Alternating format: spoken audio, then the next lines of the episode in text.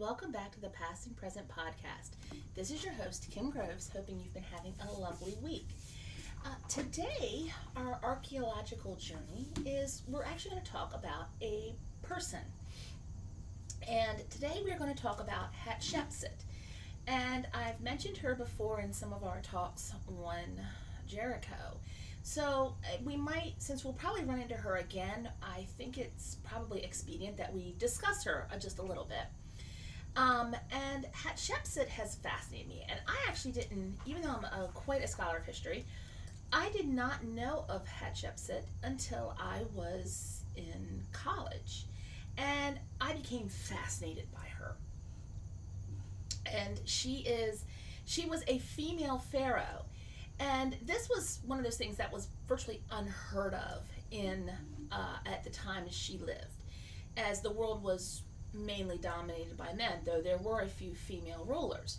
So today's article is entitled When a Woman Ruled Egypt, and it is a staff uh, article by the people, by the ladies and gentlemen at the Biblical Archaeology uh, Society. So this appeared in Biblical Archaeology Review in March, April of 2006.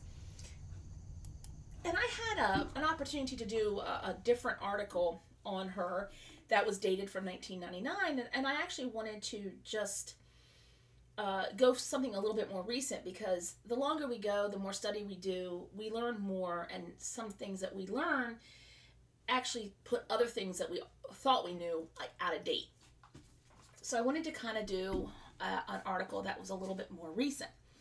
So pretty much hatshepsut ruled at first as a regent. In other words she was sort of the ruler in place of her young nephew's son. Now, let me explain.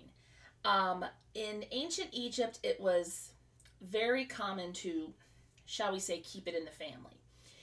Um, so you had a lot of daughters marrying their fathers, brothers marrying sisters, sons marrying their mother, that sort of thing. Um, so um, to start off, um, about 200 years before the date of the, the traditional date of the Exodus, a female pharaoh ruled Egypt, and she ruled at sort of the very beginning of the new dynasty. And uh, she was one of very few women in the ancient world that wielded any real political power. Uh, she ruled more than two decades uh, when Egypt was the most powerful land in the eastern Mediterranean. Now, try to keep the family tree straight here because it's going to get real messy real quick. Hatshepsut was the daughter of Thutmose I, who was the third pharaoh of the 18th dynasty. And she married her half brother, Thutmose II. After her husband's early death, she became regent to Thutmose III, who was the son of Thutmose II by another wife. Probably by Tutmosis the Third's seventh regnal, regnal year, Hatshepsut had taken the extraordinary steps of proclaiming herself king. Now, she wasn't just protecting the kingship until her nephew, stepson, came of age. She was actually acting as the senior and far more powerful partner of a co regency. So, in her inscriptions, Hatshepsut claims her father had appointed her heir to the throne, which this is very not very common. So this is very specious that she's actually saying this. Um, they really scholars now believe this was actually just more a move of of her propaganda machine to sort of consolidate and legitimize her power. So Tutmosis I doesn't even mention his daughter, and her brother husband Tutmosis II apparently succeeded their father without incident. Until Tutmosi's death around 1479 BCE, Hatshepsut was known as the king's daughter, the king's sister, and the king's principal wife, because remember, polygamy was a thing. She was always depicted with the trappings of the king's principal wife, not with the insignia of a king. So, in other words, she was basically the queen. Okay, so framing at the first part of Tutmosis II's reign, she framed she was framed as the queen. So she was actually very important member of the court. One of her titles was God's wife of Amun, and Amun was the chief god of the Egyptian pantheon.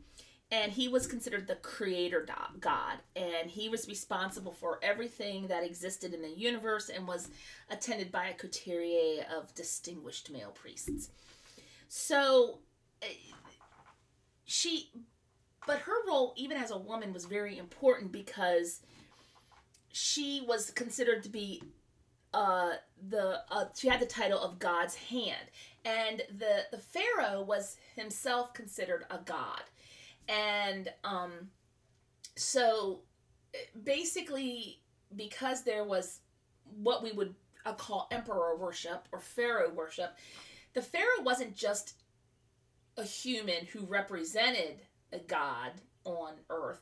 He was the god on earth. He was the Egyptian god that took a physical form and became on the earth. Okay. So, um, now Hatshepsut administered the estate that came with the office of God's wife of Amun, which consisted of property, which meant that Hatshepsut would have had numerous officials beholden to her. So, although during the early period of her regency, Hatshepsut referred to herself most often as God's wife, she later took the title Lady of the Two Lands, which is like the, the female version of the male title, the Lord of the Two Lands. And she enacted a pair, erected a pair of obelisks in the Temple of Amun at Karnak, which is a right normally reserved for kings. So, and this Lord of the Two Lands basically refers to the upper and lower kingdoms of Egypt that actually were separate at one point, but then they were merged under one pharaoh. And so, iconography of the period after this always shows the crown of the lower kingdom and the upper kingdom um, merged together.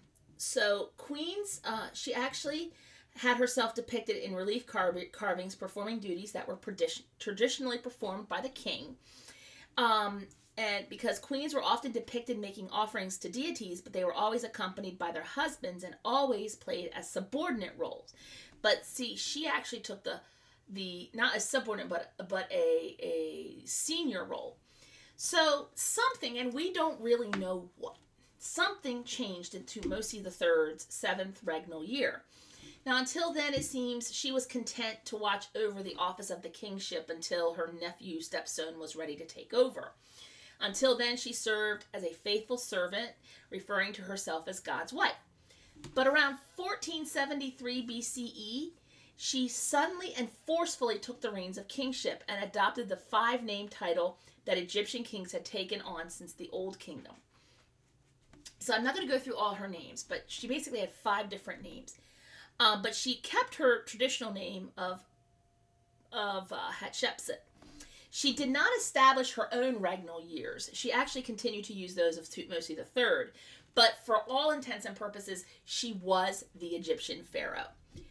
Um, no one really knows what happened either when she took the unprecedented step of becoming the regent of Thutmose, or when she the third, or when she decided to take power herself.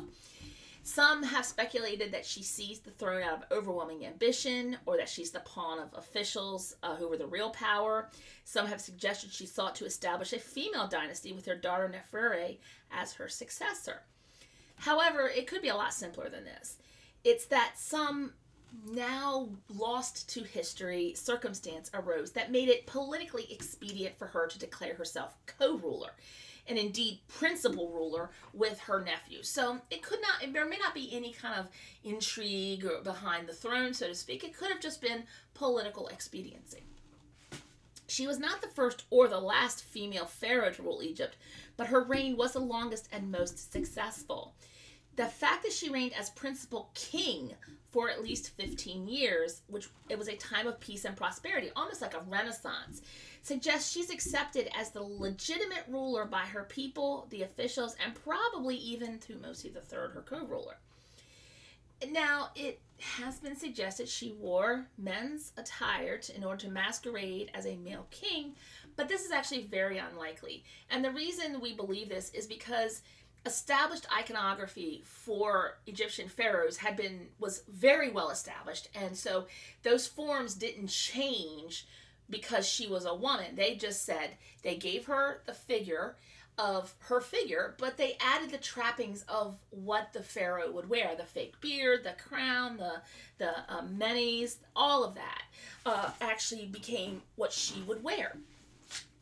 Um, so she's um, she even wore the kilt, the false beard, all, all of it. So she was she was actually always depicted wearing the iconography or the trappings of an actual king.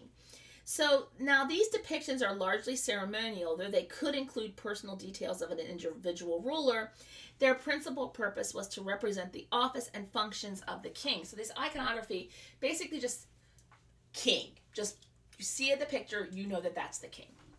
Um, so um, in the case of Hatshepsut, inscriptions accompanying statuary or reliefs generally refer to her in the masculine form at the same time, these inscriptions usually include at least one feminine ending particle or pronoun, thus revealing the king was in fact a woman. So while she was called he, there was never any doubt that she was a she. Um, there's no reason to think that Hatshepsut was trying to deceive anyone into th- actually thinking she was a man or that anyone in Egypt was unaware. Because remember, she was always known as the uh, prince king's principal wife and a princess. The fact that she adopted the traditional masculine coronation names but she retained her female name of Hatshepsut. So there she wasn't trying to delude people or con the, the populace. They knew she was a woman that but she just happened to be a king. Um so um, there's a superb granite statue now in the Metropolitan Museum of Art that represents Hatshepsut wear, wearing women's jewelry and dress, but she wears the nemes, which is the headcloth of a king, and the inscription on her throne describes her as the perfect goddess, daughter of Re, and lady of the two lands. Now, where earlier kings of the 18th dynasty are known for their military prowess, Hatshepsut's 20 year reign, though she was not free of military campaigns, was largely peaceful. So, under her, Egypt experienced a renaissance, an explosion of artistic creativity with traditional forms of architecture and art being refined and reinterpreted, as in her temple at Deir Bahri in western Thebes, in which architecture, sculpture, and landscape combined to form one of the world's architectural masterpieces. Artists also introduced completely new forms of statuary, some of which became prototypes for later generations of artists. Um, so the fact that Hatshepsut's administration maintained ties with the cultures of the Aegean, the Eastern Mediterranean, and Nubia meant that the Egyptian artists could incorporate new resources and artistic motifs into their repertoire. Now, the the kind of the, the mystery uh, reemerges after Hatshepsut dies. Her co ruler Thutmose III had her name and images destroyed. Now, although this process did not begin immediately, and actually we are thinking it began very late in his reign, it was conducted with such efficiency that only a vague memory persisted of the great female pharaoh, and Hatshepsut's name does not even appear on most of the Egyptian king lists. However, the Egyptian priest Manetho, who lived during the early Ptolemaic period, recorded Hatshepsut as Amesis in his history. So she was rediscovered in the early 19th century. A scholarly opinion has varied considerably concerning her, uh, concerning Tutmosis III's motives removing her from memory.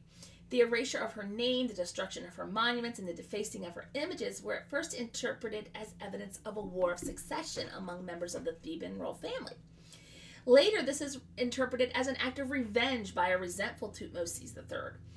More recently, scholars have suggested the idea of a female king was believed to be a disturbance, disturbance to the Ma'at, which is the Egyptian concept of order. Mm, think of it like kind of regnal feng shui, if you will. Uh, it is possible also that Thutmose III found it politically necessary to destroy the evidence of the co-regency, to establish himself as the sole king for his entire reign, and to ensure the succession of his young son and heir, Amenhotep II. So, um, thus, the beginning and ending of her rule are shrouded in mystery.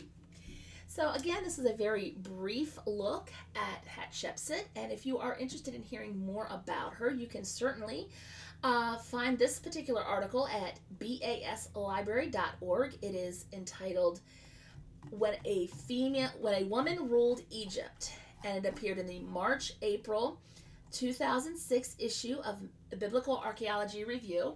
You can also find articles about her at the um, American Archaeological, uh, I'm sorry, the American Institute of Archaeology. Uh, they have amazing articles on her as well. Um, and she's just like an all around fascinating person.